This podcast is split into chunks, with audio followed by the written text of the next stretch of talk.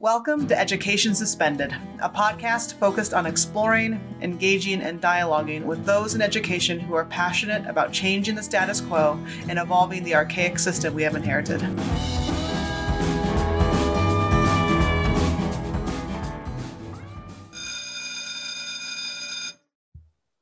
Hey everyone, welcome to episode eight of Education Suspended.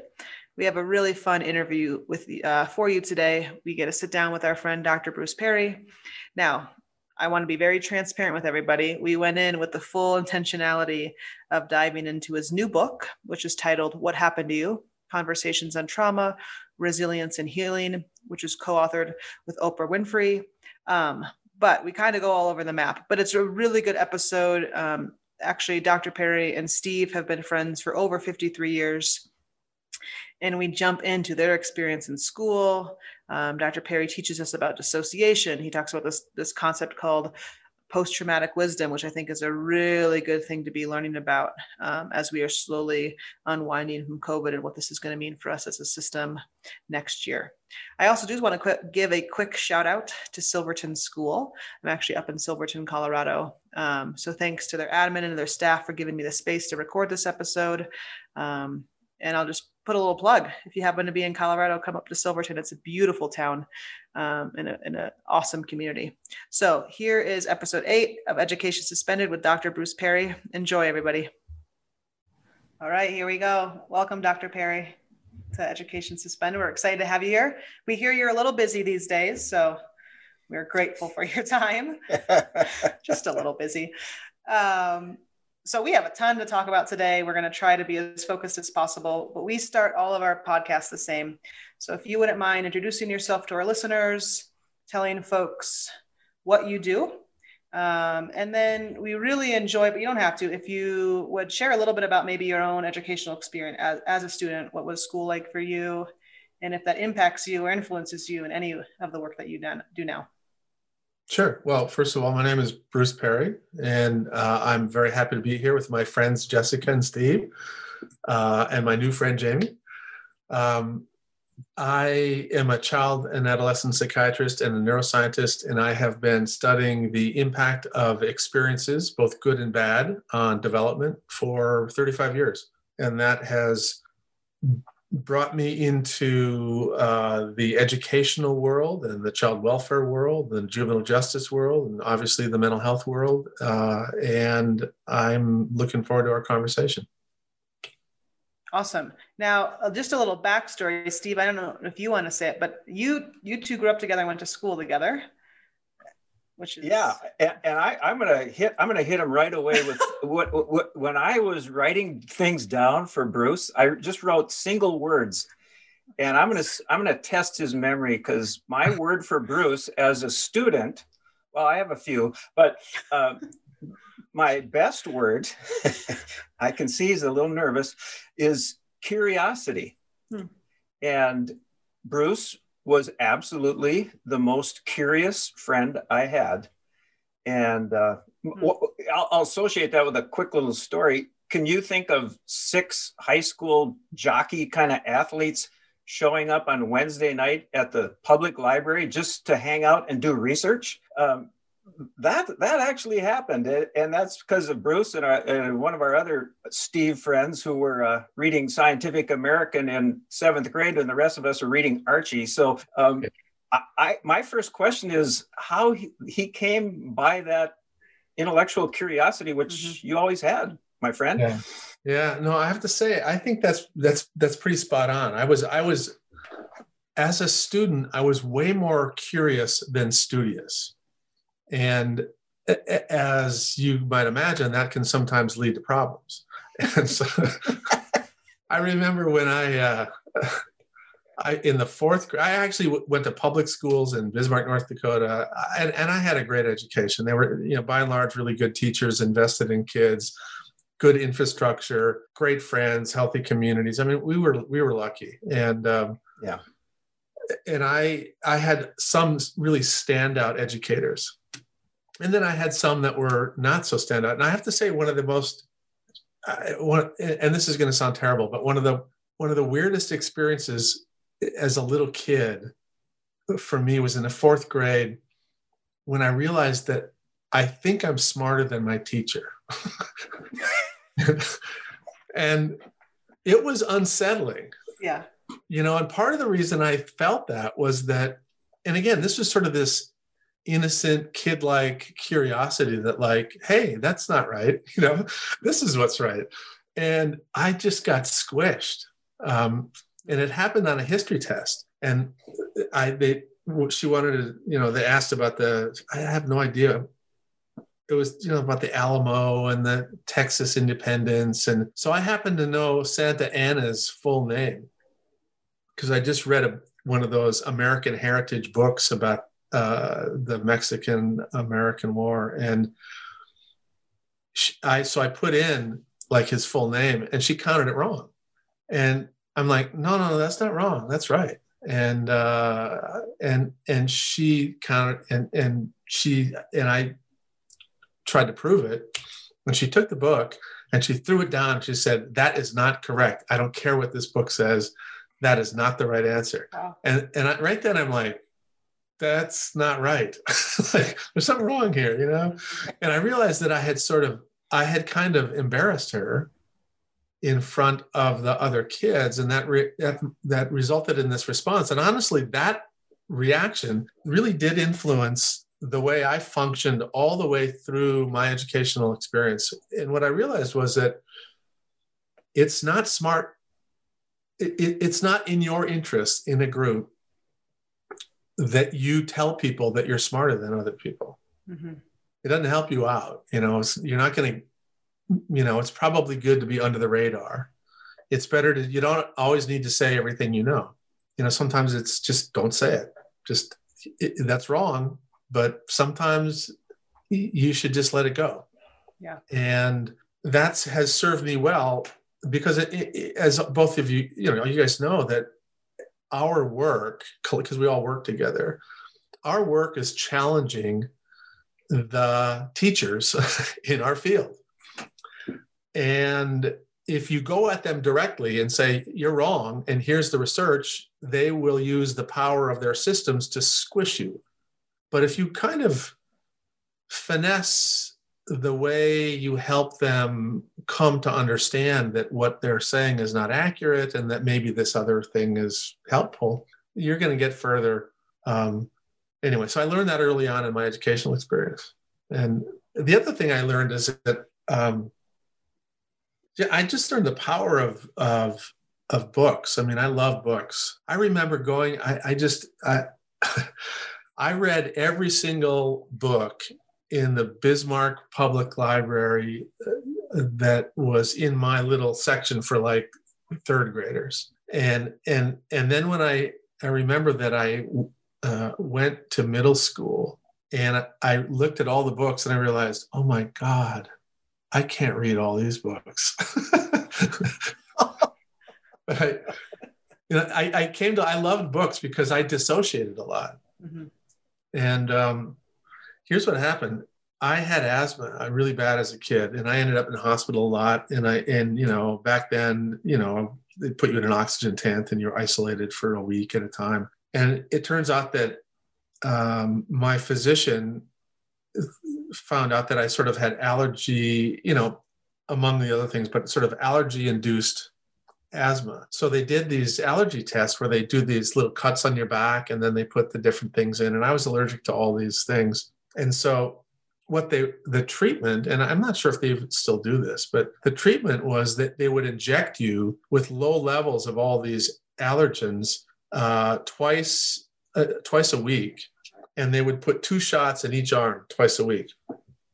And so I would ride my bicycle down in the fourth and the fifth grade and the sixth grade. I would ride my bicycle down every week uh, to the library and or to, to the clinic and get two shots in each arm. And then I would go to the library and get books. I, I, I, didn't have like a backpack or anything. So I would take the books and I'd stuff them into my shirt and then I'd tuck my shirt in really tight and so, I, you know, I'd ride home with a big bulge of books in my belly. And then I'd take the books and I'd, and I'd read them. And every, you know, every week I'd get a whole new batch of books. And I just, I just read voraciously. So, and that was, something that they're in the fourth grade. This may not, you probably did the same thing too, Steve. They had this level system or different yep, color yep. levels you'd read and get to the SRA. Just, oh, that's what it was. Called SRA. And I just, I was so psyched that I was like going through the, the different levels and getting to the top levels. And Neil Dyer was at a higher level than I was. You remember Neil? I don't know. Oh yeah. anyway, I was like, I gotta get Neil Dyer. I gotta get Neil Dyer. I can't remember if I got him or not. I probably didn't. Then I would have remembered it. but so that's my, you know, I had a great education. Yeah. So I actually I like that you talked about that concept of curiosity because I think one thing that we're becoming more attuned to is just I don't know, maybe this reality that you know obviously curiosity kind of sparks us learning but uh, curiosity is also a privilege right? Like all kids don't show up to school being able to be curious for mm-hmm. whatever reasons. So i'm wondering if you can talk about like what what's necessary for a kid to be able to to do that? Um i don't know if that question even makes sense but no it makes a lot of sense no, i like that. I like that a lot. Yeah well, you probably have talked about state-dependent functioning on this call, right? That in, in roundabout ways with different roundabout guests. Ways. Yeah. So let me just give you just a simple um, thumbnail sketch here. That the brain is the top part of the brain's cortex, you know, and you've probably talked about that. The cortex is a part of your brain involved in thinking, planning, reading, all, all of the kind of uniquely human attributes are mediated by this top part of your brain. And whenever somebody feels any form of stress, distress, dysregulation, hunger, thirst, cold, you know, worried about their parents, you know, worried about being safe on the way to school, worried about failing, not doing well in school, that shuts down parts of the cortex, particularly parts of the cortex that are that are involved in kind of feeling comfortable with novelty and curiosity is really seeking out novelty. Yeah. And so when you feel threatened in any way, the last thing you want to do is introduce more unpredictability, more novelty. So curiosity is emerges from a privileged experience where there's been a sense of safety, predictability, comfort, and, and regulation. And I, I I had that. And I think a big part of my ability to stay regulated was because I was really into sport. You know, we ran everywhere. I mean, I r- rode my bike, ran, uh, swam. Um, we, we, you know, every time, every, either after school, we'd either be playing together, pick up basketball or kick the can, or we'd be in an organized sport by the time we got to middle school. And always doing these pattern, repetitive, motor regulatory things and that i think that that facilitated my capacity to stay curious. It's a really good point. So i think the other piece that stands out then from your story just especially like even that interaction with your teacher right is and even before before you hopped on this call we were preparing a little bit and i asked steve i was like how many years had you been in teaching before you heard something about the brain? Right and essentially had heard you at a conference. And he's like i had been teaching for 30 years Wow. And and for me, when I start presentations at conferences, that's usually the first question that I ask is like, how many of you in this room of 200 have had any courses on brain development, how the brain processes? And you maybe get five hands. Hmm. So I think there's this theme of a lot of the things that we experience, and I'm not trying to make excuses, but there's a lot of they're not there's not intention behind what they're doing right like i don't think teachers are intentionally trying to make environments not uh, you know maybe ideal for learning. They just don't know better. You don't know. Yeah. And i think you recently um, did that interview for southwest by southwest. And i think one of the things that i love that you said is like you know in particular in, in education systems that we need to become more science literate right? And i'm wondering like what what does that look like to get this to educators and I don't know, Graner, if you want to hop in because this was, I mean, your story was so cool about like, whoa, this is this is insanity that no one taught this to me. Well, I'll, uh, I'll you know, that's exactly how I felt, and you know, it was it was really interesting going to the conference. Bruce is speaking, and at first I'm nervous for Bruce because he's my friend, and that lasted about five minutes, and then then I'm nervous for myself because I'm going, I don't know any of this. And it, it's not embarrassing. It was just enlightening. And I, I, I didn't know it because I didn't know it. I mean, that's the oldest saying in the book. But when I heard it and I just even the little bit that Bruce just explained to us now, un- understood the brain was more than just one big cortex and that there were lower systems in the brain that really mattered to how the cortex would work. I, I thought, I took him home and sat with my wife and we didn't even feed him. We gave him a cup of coffee in three hours and uh and that was, was good was coffee cool, though. It was really really good coffee wasn't it bruce?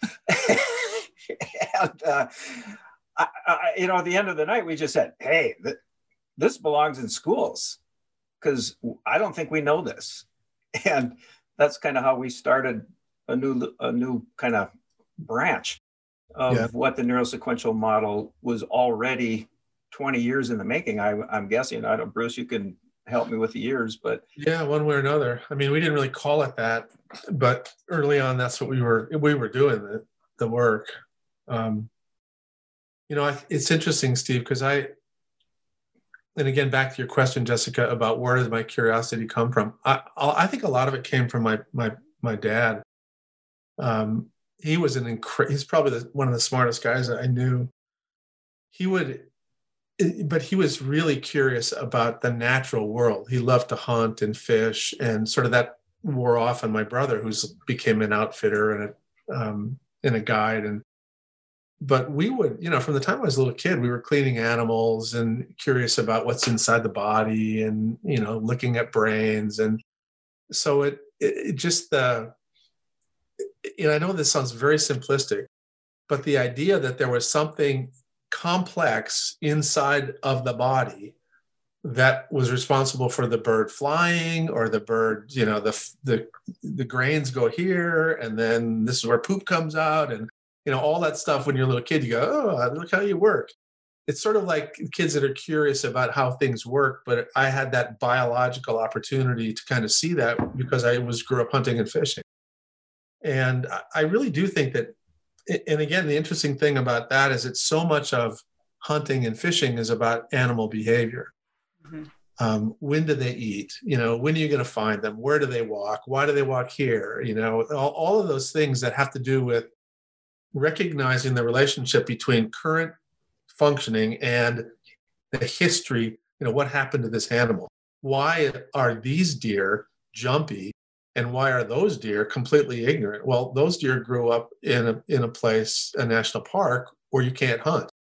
And they know, they literally come to know that they go right up to the border of the national park and then they don't go any further because that's over there. There's a lot of noises and bad things happen. And it's a, just the fact that animals can learn that's pretty crazy. But anyway. Yeah we interviewed uh, a gentleman by the name of Bucky Flores a while ago who teaches up in Minnesota. And he said something very similar about his work with nature. And he had worked with eagles um, forever about how, like, that behavioral component how he understood animals by learning more about the brain. He's like, oh my gosh, like, this is very translatable to our work in schools. Yeah. And then he became curious. I think that's the other piece that's coming up for me is like, in some ways, I feel like we take kind of curiosity away from these teachers, right? It's just like we just do the same thing over and over. And my experience is when I start talking about the brain to teachers, it's like the spark lights, and everyone's like, I, I want more, I need more, because it really in, influences the work that I do. Well, look at Steve. I mean, Steve, here he is. He's not only, he's not a young teacher, right? He's not, he's an older, experienced teacher, and he hears about this. And then his curiosity led to him sort of yeah. creating this whole direction in our field. Yeah. See, I told you, Graner. I said you were the spark that kind of started bringing this to, to teachers. It was. Still is. Yeah, 100%. 100%. Well, I'll thank you for that. But I think we should start calling him Sparky. you heard it here first. all right, Sparky. henceforth, Sparky. oh. Um, you know, I, I just, I, I, we got to just hang a little longer on Bruce's dad is named Dunk, Duncan, but yeah. we all called him Dunk. Dunk. And uh, such a, such a, it, one of the words I wrote down, I said, I, I, wrote 10 words I wanted to bring up to Bruce. One of them was just dunk. Um, and I would like to know, you know, you often talk about associations and, and the power of association and and relationship. I, I think the cornerstone of our model is relationship. Right. Um, but but I think some of that comes from him. I, I just like to, if there's just even a few minutes yeah. more to elaborate on the power of your father in that regard. He, I think you're right. He was he's actually way more social than I was. I mean, he he was gregarious. Um, he really loved. He was a dentist, but he was incredibly socially comfortable, engaging, love to talk to people. Um, you know, he's just a really, you know, he's one of these kind people, and he was funny. I mean, he was really very, very funny. And I think I got my sense of humor from him. Uh, you know, without a doubt. And I, I'm glad. I'm glad you're acknowledging that for anyone listening to this who knows him. yeah, and so he, he, was just really always doing little practical jokes and you know funny stuff. And, and, he used to have this practical joke thing with different people. They'd go back and forth. And one year the person who was pranking him sent out a semi-formal invitation to a holiday party that was going to be at my parents house. And uh, it it wasn't. So all these people showed up at, at, my parents house dressed up for this holiday party. No. and my parents and my dad answers the door in his robe. And i don't you've seen dunk in his robe. It's like you don't want to see that. So my dad is like okay i'll get back at this. So what he did is he at the end of the holiday season he took out an ad in the bismarck tribune the paper and said that um, that two dollars for every Christmas tree uh, that you will leave at this address. And and so literally hundreds of Christmas trees were dumped on the front yard of this guy. And people would go to the door and say, We want our, you know, we're here, we brought our tree, can we have two dollars? And nobody got any money, but they weren't going to pick their tree up and put it back. So this guy ended up with like 150 Christmas trees on his front yard. uh, that's that's my dad. It was kind of funny. That's genius. Yeah. But yeah. but he also super generous guy as as you are. Um, and he reached out to marginalized people. And I, I, I wouldn't consider myself a marginalized person at the moment, but he once offered to f- fill my tooth for free if I would not take Novocaine. And uh, okay, that's one of the dumbest things I ever did in my life, but I got a free filling, and I've uh, now I want Novocaine gas and anything else they'll give me to knock me out. But that was dunk. I'm yeah, sure come on, Graner, I'll fill your see, Yeah, just to see if you could do it. I mean, but That's, you know, you, he was generous much beyond what what what I'm saying. I think. Yeah, he was. He's very generous, and he, and he had a really a big heart for. We lived in an area where um, a lot of the kind of the First Nations people, the Native American population. There's a reservation that was pretty close to where we lived. And there were a lot of struggling uh, people who came from the reservation. And um, he always was giving them, you know, when they came in with a toothache, he would put them to the front of the line, take care of them. And, you know, it's, it, it was really heartbreaking for a lot of those families. So, but, you know, it, it was, uh, he's a generous guy. Maybe if you don't mind I, that's a perfect segue for another thing i really wanted to ask you about and that is how you seem to have been strongly influenced by indigenous culture. And it was one of my favorite parts of the book yeah. And ja- Jamie taught me how to say Maori, that that culture. Um, that that's really one of the sweetest parts of the book to me, in my opinion. Yeah. But I, I, I was curious as like how how did that come about? I, I, thought maybe it had a little bit to do with your dad, but I think it did. There's it a lot to it. It did. You know, it started actually when uh, uh, my dad. We used to go hunting, and we would go down to the reservation, and we would hunt on you know the land of the, some of the families down there. So we got to know some of the families and um and you know i got to know them as a kid gets to know them. You know my dad talks with them and introduces me and i kind of stand there look like an idiot you know? And uh and so but as i got older there was a time when one of these uh a gentleman who, who was a, a First Nations, I, I, use that term because it's a Canadian term, but it, it's Native American gentleman. He was Lakota. Uh, I was taking a bus up to visit my uncle in Grand Forks. And this Lakota man, who actually was an elder, um, was also taking the bus. And we were just milling around, and my dad knew him, and he just decided that he was going to, you know, sit with me on this bus. So that was the first time I had a lot of person to person communication and conversation with somebody who was an elder. And, um, you know, they, it started out kind of awkward, um, the conversation, but that's a long drive. And, you know, uh, by the end of it, we were having some really interesting conversations, mostly about animals, and and I loved animals and that kind of stuff. And and and he basically invited me to uh, come to a, a powwow. And so when I was in high school, I ended up going to a powwow that was held out at this. There's a place in our town where there's, it's called the United Tribes. There are multiple tribes, the Hidatsa, Mandan, Lakota, um, I think it's the Arikara. Arikara.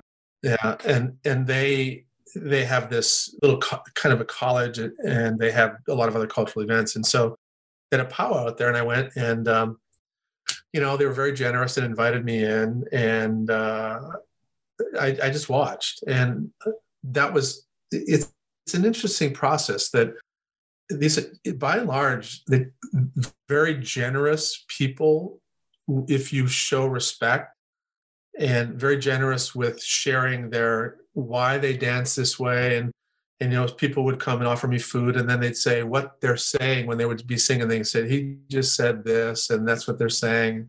And so you know they kind of took me under their wing and, and for that afternoon i just found that fascinating. And um, and then i started to read a lot about um, what is out there and what was written by uh, a couple of different people. George bird grinnell is actually uh, a cheyenne cultural anthropologist that was trained at yale and wrote about his people. And and he and there are, are some other there's a number of other things that i read. And so over the years i ended up getting to being very very interested in this. And my my real interest grew when i learned uh, hypnosis and i began to recognize that a lot of the induction techniques that help people get into this deep dissociative state um, are very similar to many of the rituals and ritualistic practices that are used both by what I knew about West African practices and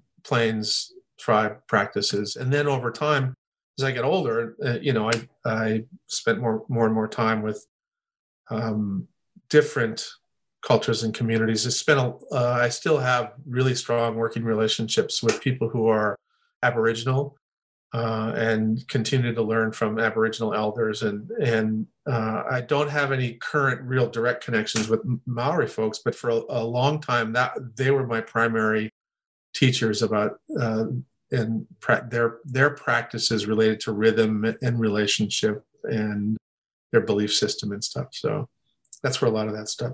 When I was in Alberta, I was um, I was uh, basically uh, given a name, had a naming ceremony, and was in, in, invited to to be part of a, a band of Cree uh, outside of Edmonton, and then excuse me, and then as you know, um, Shelley and and Moses, uh, who are Blackfoot. Well, Shelley's not Blackfoot, but she but she's lives with the Blackfoot community. They they um, are both elders and have asked me uh, you know, they've given me a name and I've had a naming ceremony with them. And so I continue to learn from them. It's, it's pretty cool. I mean, I mean, it, it's, I, I think, I think sort of the big sort of inflection point in that was I was kind of learning on myself and learning informally, but I was really embraced by a Cree community when I was asked by the government of Alberta to go with the head of their mental health programs to go. They'd been invited by. It's, long history, but basically, the indigenous communities everywhere are, are have been treated with continuing patronizing colonial practices and even to this day. And and so when i first went to alberta to work there there was a province-wide early childhood and brain development initiative where they wanted me to go into the cree community and and teach them how to be good parents. Like that's awfully arrogant you know so and i'm like well i'll go meet them. So it turns out that the the head of like the province-wide head of the whole mental health thing and then i were invited by the elders to go to uh, meet with them about this. And now i was much more familiar with sort of traditional practices and that kind of stuff than he was. He was sort of a corporate.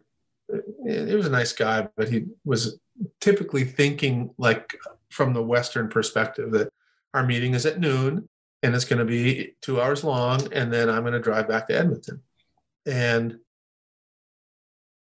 I go out there and uh, we go to the place we're supposed to meet, which is at the council center, and nobody, people are just milling around. Nobody's really there, and he's like pissed because it's like, hey, you know, I'm really important and you're not here. And uh, little by little, you know, an elder comes in and he's really nice, wants some coffee, and you know, let me show you around. And he's just getting more and more irritable and antsy. And after about an hour, you know, maybe one, one fifteen, they get together and they sit down. The elders sit in a circle, and it's traditional for them to basically have this process where everybody kind of talks but they talk in, as much as they want, and then the next person talks as much as they want, and, and they go around the circle. And time goes by, and finally, this guy gets up and says, "You know, this has been wonderful, but uh, you know, I need to get back to Edmonton." And and of course, it was incredibly offensive for him to do this. And I said, "Well, I'm going to stay." And he's like, "Well, how are you going to get back?" I said, "Well, I'll figure it out." so he left. And I just stayed the whole time. Now they, you know, they didn't know what to make of that really, but we went through this process and, you know, I asked a few questions and, and they, and then everybody kind of left. And I'm in the middle of nowhere, no car, it's winter. And I'm like, well, and then of course they, they're laughing, right? They're like, how's this white boy going to get home? You know? So they kind of leave and they're like watching what's he going to do? So i just kind of settle in and i just sit down on one of these folded chairs and I get some coffee and i kind of look around and and and then one somebody comes in and says Where, how are you going to get home?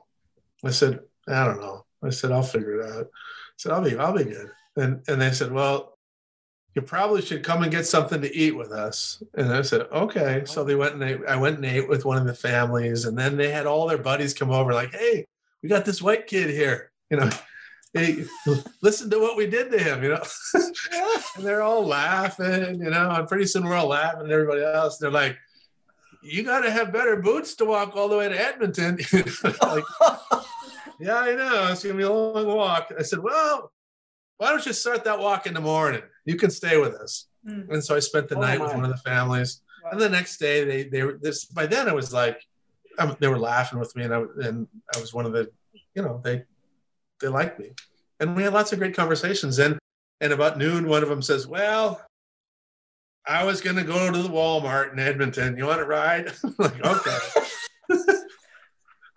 and but you know what? I did i didn't i wasn't pushing them. I wasn't pressing them to go. I was and i the fact that i just knew i just kind of trusted that they were they were going to take care of me. They weren't going to let me freeze walking to edmonton so um, you lean in the uh, relationship. Yeah and then after that it was like after that i started to get invitations to go to every you know first nations band in british columbia and all through alberta. I still do and um, and I've had many many opportunities to to learn from uh, those communities. Is that? Yeah, go ahead. Oh, go ahead. Go ahead, Jessica. No. I, I just when I when I hear that, I, I and I'm now associating it with your teaching on implicit bias, and the necessity for all of us to expand our catalog of experience. I'm going to use your exact words, I think, yeah. um, which I steal virtually every day. Um, Carry on. And that, that seems a great a, a, a great illust- oh, illustration of that. Um, but is any more comment on that and how how much that matters? I think it's everything. I mean, I really think if you don't, if you can't handle the discomfort of of being in an uncomfortable new situation where you're not quite familiar with everything and you don't know their the way they do stuff or the way they cook macaroni is a little different than the way you cook macaroni if you can't handle those little discomforts those little moderate stressors, you're not going to expand your comfort zone. But as we've talked about before, you know, what we know is that stress is not bad. Discomfort is not something to be afraid of. It, if you can have you build, you grow, you become resilient, and you expand your your comfort zone, and you increase your catalog. If you're willing to have these moderate but predictable stressors that come from difficult conversations about race or you know being introduced to the way they like to have meetings. You know and it was completely you know that's not a style of having meetings that we're used to but that's the way they have meetings. You know they have they literally it's like we're having the meeting on wednesday. And everybody knows kind of you show up around noon people eat. And you know when we all decide kind of by this weird non-spoken consensus then we'll circle up and then we'll do our work. And it might end at four it might end at seven you know you know it, it just it's the kind of thing that if you lean into the relationship like jessica says it's everything's going to be fine and and you learn you grow and it, but if you don't you don't grow and and you keep separate. He the man and I like the man. He's a nice guy, but he he didn't expand his understanding of those folks, and and because of that, he was never able to communicate with them. They never trusted him, and the, and the efforts to make things better between the province and the and the the band never took place.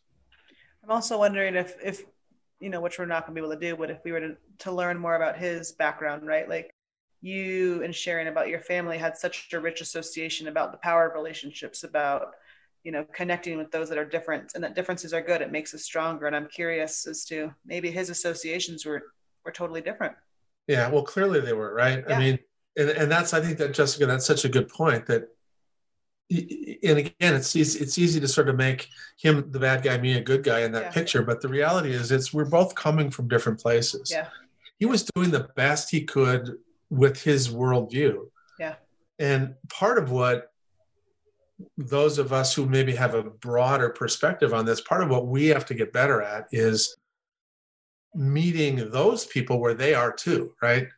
I mean, we yeah. have to sort of meet meet them in their culture just like we have to meet the cree elders in their culture if we're going to effectively connect and communicate and um, yeah. it's so easy to to and, and, this is what i see a lot of today is that you know we'll, we're willing to sort of expand our comfort zone in one direction but not the other and uh, i think that if we are honest about it kind of like you're, you're pointing out, Jessica, that, you know, he deserves the same question about what happened to you that we're asking of them. And yeah, well, it goes back to schools, right? And we were talking about that again, Steve, 30 years before learning about anything about how the brain functions and processes. And he was doing the best he, he knew. He was doing a great job for 30 years. But that's the narrative a lot of our teachers that they work within the confines that they have and they do the best that they can. Um, and yeah and i guess i'm, I'm actually realizing that we didn't even talk about or introduce your new book so you oh, have a new book coming out yay um, yay congratulations. But there's a character that comes back up into your book. Um, and one of the books that we talk quite a bit about before is the boy who's raised as a dog. And you bring in this character mama p. Um, and i think you know her as a illustration of understanding that people are doing the best that they can is one of the most beautiful things that I love about that book. And I'm glad that she's in the new one because you highlight that again about this intentionality. Parents are going to raise kids how they were raised. Teachers are going to fall into this. And so that story that you just shared is like he he was doing what he knew. You know? Yeah. yeah. It's it's really interesting. Well, I'm glad. I'm glad you like. I mean, I literally could write a whole book about Mama P stories. I mean, maybe I should. Maybe I should you do should. like. I think I that would be the, the, Mama P Chronicles. Yeah. Yes. I, spend, I would love it. I spend more time teaching on her character than anything else in that book because yeah. there's there's so many aspects of it that I find intriguing. The first one is the intentionality. Like she just meets these people where they're at, right? And doesn't yeah. assume the worst, which is not the norm for you know, maybe schools or child welfare or, you know, whatever entity she's buffing up against. And then on the flip side, she she's like so holistic about it. Yeah. You know, and all these stories she Well, the interesting thing about Mama P is that she's a perfect example of what happened to you. Mama P is basically the way she is from post traumatic wisdom. And uh, uh, so I really should. That's actually, I believe that would make a good book. That would make a great book. It, it, Tell the Mama P's story, you know. Yeah. Yep. And that term you just used is a big part of your book. I, I mean, a really crucial part of the book. I thought um, post-traumatic wisdom. I'd like yeah. to just hear a little more. You know, I one of the things that um, we're trying to talk about in the book. It, it, we, want to be hopeful about the fact that bad things can happen to people and bad things will happen to people, and that uh, that's it's not the end. You know that there are ways and that people learn to carry the pain and carry it in ways uh, that can ultimately lead to them coming to a place where they feel safer where they have more uh, opportunity for reflection. And, and when that happens, not everybody, but a lot of people d- develop this form of wisdom w- that you cannot get any other way. I mean, you mm-hmm. just, it, it's very difficult to get that. I don't even think it's possible to, to be wise unless you've sort of walked side by side with pain for a while. Mm-hmm. And, but when that does happen and you come to that point of safety and then you can look back these people are by and large much more empathic and and as they reach back to help other people along the way. And i just think they're amazing people. You know you, you see this you know you, you'll you'll read about people like maya angelou or, or even oprah you know or yeah. you know nelson mandela. And there are many many many examples of people you know Elie, Elie Wiesel people who have had really horrific, challenging things happen, but they become wise and they and they are much more in touch with sort of this broader humanity, that sort of the broader goodness of us, uh, than I think a lot of us tend to be when we get caught up in the frenzy of our in the inertia of a busy, busy life. So, will will we have post COVID wisdom? Well, I, I think, uh, you know what? I just got off a call right before this where a bunch of corporate leaders were having a conversation about that. I mean, how do we reflect on this last year and identify elements of the experience that should be preserved and um, integrated into the transition to the new normal? And I, I, the wisdom part, I think, w- remains to be seen. There, I do think that there'll be post-COVID growth.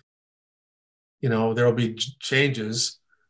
Whether or not uh, individuals and organizations become wise about it, I think it's going to take a little bit of time to see. I think that the potential is absolutely there. And again, one of the great things about challenges is that, you know, you either kind of unravel or you get back you can get better. I mean it's not you don't stay the same. And so i think that a lot of people are going to be better for this but i also know that a lot of our really vulnerable families are struggling and are going to continue to struggle so. Yeah. Can you i want to kind of stick with this and you've talked about this word dissociation i think twice right? You talked about in the context of even in your childhood you did a lot of reading like that was kind of a form of regulation. Can you talk a little bit more about like when you say dissociation, because what, what that means, I don't know if a lot of our listeners know that. And I think, you know, what Graner and I are talking a lot about these days is, you know, we're seeing a lot more adults engage in dissociative uh, patterns, like our teachers, right, our parents, right. and our students. And I think that that's going to have some pretty long lasting implications in the next couple years if we don't really begin to understand of like what what are we seeing here? What are we experiencing? Right. So probably everybody listening has heard of the fight or flight response, which is which is the label we give to a a form of response to stress or threat that mobilizes you and ha- you know your physiology prepares you to either fight off or run away from the threat and when that happens your mental state your focus is external you're focusing on the external world and wherever that threat is coming from now there are times when you are in an inescapable unavoidably distressing or painful situation and that strategy won't be protective. It's not a good adaptation. So your body will change the way it adapts to uh, that threat. And it will use, it re- will recruit um, the physiological responses and the cognitive states that will disengage from the outside world and will increasingly allow you to spend time in your inner world. And now that that cognitive process of sort of disengaging from the external world and sort of that's normal. We do that every day. We kind of daydream or we process what is this person talking about or we think we just kind of let our mind drift when we're sitting in public transportation or something and that that's a that's part that's a dissociative uh, step, or it's a step into that dissociative continuum. And it's normal. Just like it's a step into the fight or flight continuum for us when we hear a loud noise in, you know, somebody drops uh, a, gla- a glass in a restaurant, we pay, pay attention and focus on the glass. That that's that that that activation of arousal is completely normal. Excuse me. So we have both of these things that we can use depending upon the circumstances. I think that because the pandemic has created so much uncontrollable, unavoidable distress, that more and more people are being forced to use this sort of disengaging, dissociative adaptation. Um, and and when you use anything more and more in the in a repetitive way your brain will change and and begin to have a preference for that style of coping. It's sort of like you know it, it becomes more of a default response to challenge as opposed to something that you recruit only when you are in these really challenging inescapable situations. So we're going to you're going to see a lot more kids who at ba- first of all at baseline they're going to be more robotic. They're going to be more zombie like they're going to be more there's going to be more of the appearance of compl- compliance but they're not going to be processing cognitively very efficiently. Well, i'm glad that you bring that up. I, th- I think there's just this focus on and i'm sure everyone's heard it right? This anxiety around the learning loss it's just like mind boggling to me because i'm like they're gonna we're gonna miss the boat. We're actually gonna have more learning loss right if we don't come back from this in a way that makes sense, that's focused on regulation, and that teaches our teachers about dissociative patterns, we're going to have more mm-hmm. learning loss the next two years than we saw during the pandemic. I, I, I couldn't agree more. I actually think that the the biggest transitional mistake that we can make, either in transition back to the corporate workplace or whatever work, or, or into the educational environment, is to have the fantasy that you can resume the same rate of cognitive activity. You just can't. Um, it's going to take time. And if we, the, and as you point out, the irony is the more we focus on that, the more we're going to push people deeper into this regulatory disengagement. And, and so we won't get anywhere near as far as we could if we take our foot off the gas pedal. Yeah. Yeah. It's going to, it's going to be interesting to watch. I mean, it, that was one of the more. You've got a car that's that's really got a stressed engine, right? And and you know it's losing oil, and if you put if you gun it and say we're we're behind, we got to you know we got to catch up, you're basically going to break down after a couple miles. But if you go four miles an hour, five miles an hour, and keep your emergency blinkers on, you'll plug along and plug along, and you're going to get 10 miles. You know, you'll get to the 10 mile mark before you would if you put your foot on the gas. And right now, you just have to recognize listen, our, our engine is, we don't, it hasn't been, we haven't changed our oil. You know, we've got you know all kinds of other stuff in our engine are just fragile you know the the belts are fraying if we try to go too hard it's just going to blow up we're going to have a bunch of cars by the side of the road with you know the radiators open and steam coming out i think i heard you say recently like we're, we're low on gas right? yeah. the, ga- the gas light is on yep. Graner, yeah Graner, go ahead yeah. what are you going to say well I, I just just for all of our teacher listeners um, after my 30 years of teaching and then attending the the training it was dissociation was clearly the piece i missed i mean I, I, had no clue and i just want to you know encourage our teachers once i understood that concept even a little bit and started to recognize it in kids i had missed for 30 years i think i had missed mm. certain signs that obviously they were dissociating 30 years ago when I started teaching. They were and and always did. But what a what a difference that made in my understanding of allowing kids to to daydream or allowing kids to doodle or uh, allowing kids to almost seem like they're not paying attention when in reality I think they really were as much as they could. Um, so if there's anything more to say about teachers' understanding of what they will see in regards to dissociation, I, I would love to hear it. Although I think your metaphor really covered it pretty well. Well, I, it, it's I think dissociation is missed by the mental health field as well. I mean, I, it, these kids are and adults tend to be the most misunderstood um, and misdiagnosed. A lot of people who have, have clinically significant dissociative problems will have physical health symptoms that are more prominent than their mental health challenges right so they'll they'll have headaches or they'll have uh, abdominal pains that they can't work up. They, they can never figure out what it is. Uh, they may have uh, syncope which is fainting and they'll go into the health, mental health excuse me, they'll go to the, to the healthcare system and um, they'll get a workup, and the physicians will think that they're malingering or that they're they have some you know thing in their head, you know, and well, and in some ways it is, but you know that sort of pejorative dismissing of somebody who's got these legitimate sim- symptoms is something that happens all the time with those kids. So. Um, so I want to kind of end, kind of bringing this like looping back to your story. And so I think one of the things that we talk about quite a bit on this podcast and that I hear you say all the time, right? That like the currency, the buffer against adversity, right? The currency to help students regulate their dissociate or more maybe on the arousal side are relationships.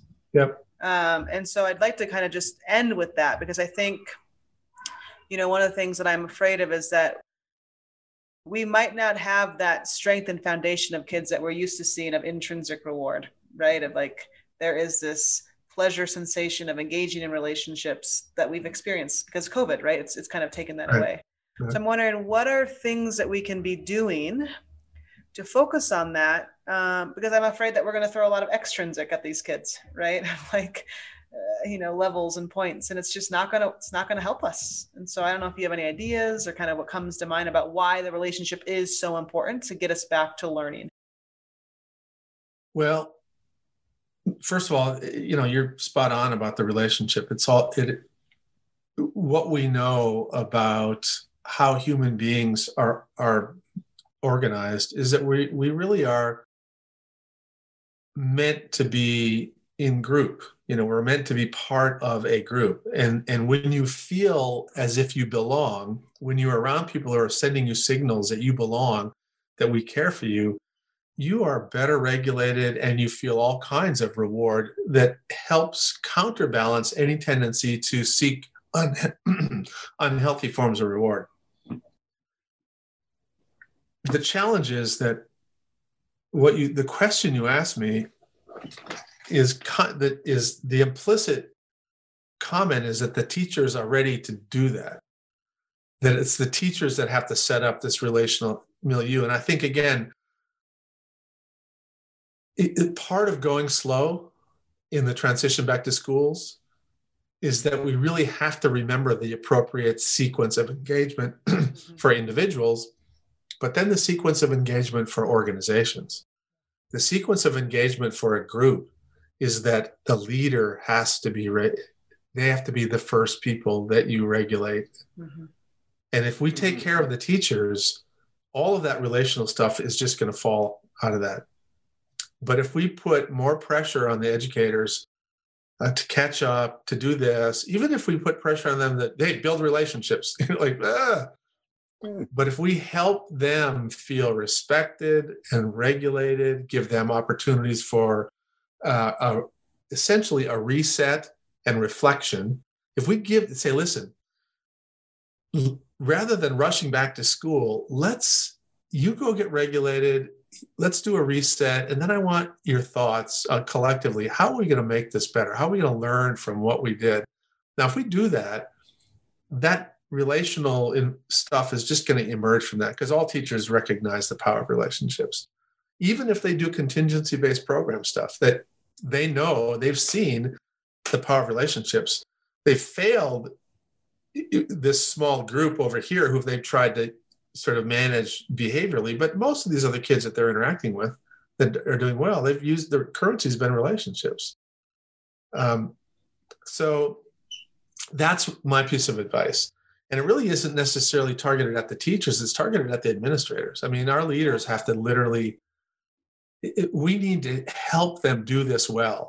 And I, I, can i think that there will be places that do this well but i think most places are not going to do it well.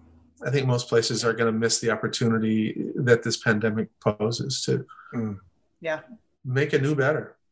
Yeah that's a good reminder and it's i'm actually uh, in a school district right now at a school working with them and i just had that conversation so i don't even know why i didn't think about that of like the, the, the principal it's just something you would think is so simple but she's now taking 30 minutes a day to leave the building and walk around the neighborhood create that space for her staff right but that's a Perfect. beautiful example beautiful example yeah. um all right well dr perry i can't thank you enough for for joining us my um, pleasure I will, I will, for formality reasons, uh, state the title of the new book coming out. I think it's at the end. It's on the 27th. I don't remember kind of its release yeah. date, um, but it's called "What Happened to You: Conversations on Trauma, Resilience, and Healing."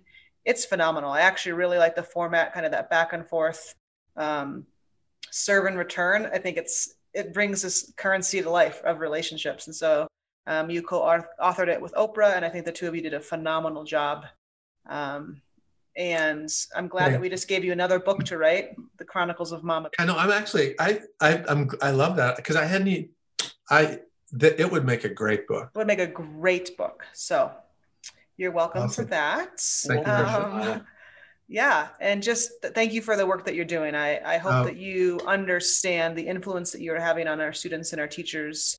Um, it's phenomenal. So thank you for everything that you've done for us. Well, I just wanted to return the thanks. Thank you know, you guys are doing all of the heavy lifting and, and helping these schools and helping teachers and, and leaders in education. So I just pop in every once in a while and say, do that. what he said, do that. right, right, right. And no one listening to this podcast is going to actually believe that. No, no, I'm telling you, it's true. I, I you're it, you're one of the hardest workers I know. Absolutely. Well, I do work hard, but I I'm working hard to get to the point where I can actually just phone it in. well, uh, played. well played. I, I hope so. I always worry that my good friend is going to get consumed. And oh, I'll tell you what, buddy. I've been, treading, I've been treading water this last two weeks. I, I'm I'm just keeping my nose above the water. I feel like I'm waiting for like there's got. I know there's a ship coming. I know there's a ship. well, the ship is coming. It's almost here. I know it's coming. um, anyway, thank you for joining us. This was this was phenomenal. Thanks. Keep up the good it. work, guys. I love you. Love you too. Uh, love you too, and uh, we'll we'll talk. All right. See ya. Hey everyone, we hope you enjoyed episode eight. It's Pfeiffer here. Uh, I have Jamie with me. Say hi, Jamie. Hi. Um, episode eight, we really like that. I actually listened to it twice before we released it. There was just so many golden nuggets in it. Um, but honestly, I feel like there's a lot of golden nuggets in all of our episodes. So here's what we're going to be doing. We have collaborated with Topo Designs, which is based in Denver, Colorado, and happens to be one of my all-time favorite places to shop uh, to create a bag to give out to y'all as our listeners. Right, Jamie? Right. She's over there. I feel like we're doing like, what movie scene is that from? Annie? Bert Healy? You don't know that. She doesn't know that. Anyway, I know Annie. Annie? Oh, such a good musical. Anyway, so we are going to walk you through how you can enter to win this Topo Design backpack. So, step one, Jamie, here we go please leave a comment on our Instagram at Intricate Roots under Dr. Perry's photo about your favorite part of this episode. Step two add Dr. Perry's post onto your story. Last but not least, step three for an additional entry, leave a review wherever you listen to your podcast. And surprisingly, Jessica and I did not rehearse this at all. I know. Can you tell? Anyway, again, thank you all for listening. We really appreciate your time. And we got more episodes coming up. We will announce the winner on episode 10, 10. which is our next reflective dissociation session. Yes. All right, y'all. Take care of yourselves. Thank you.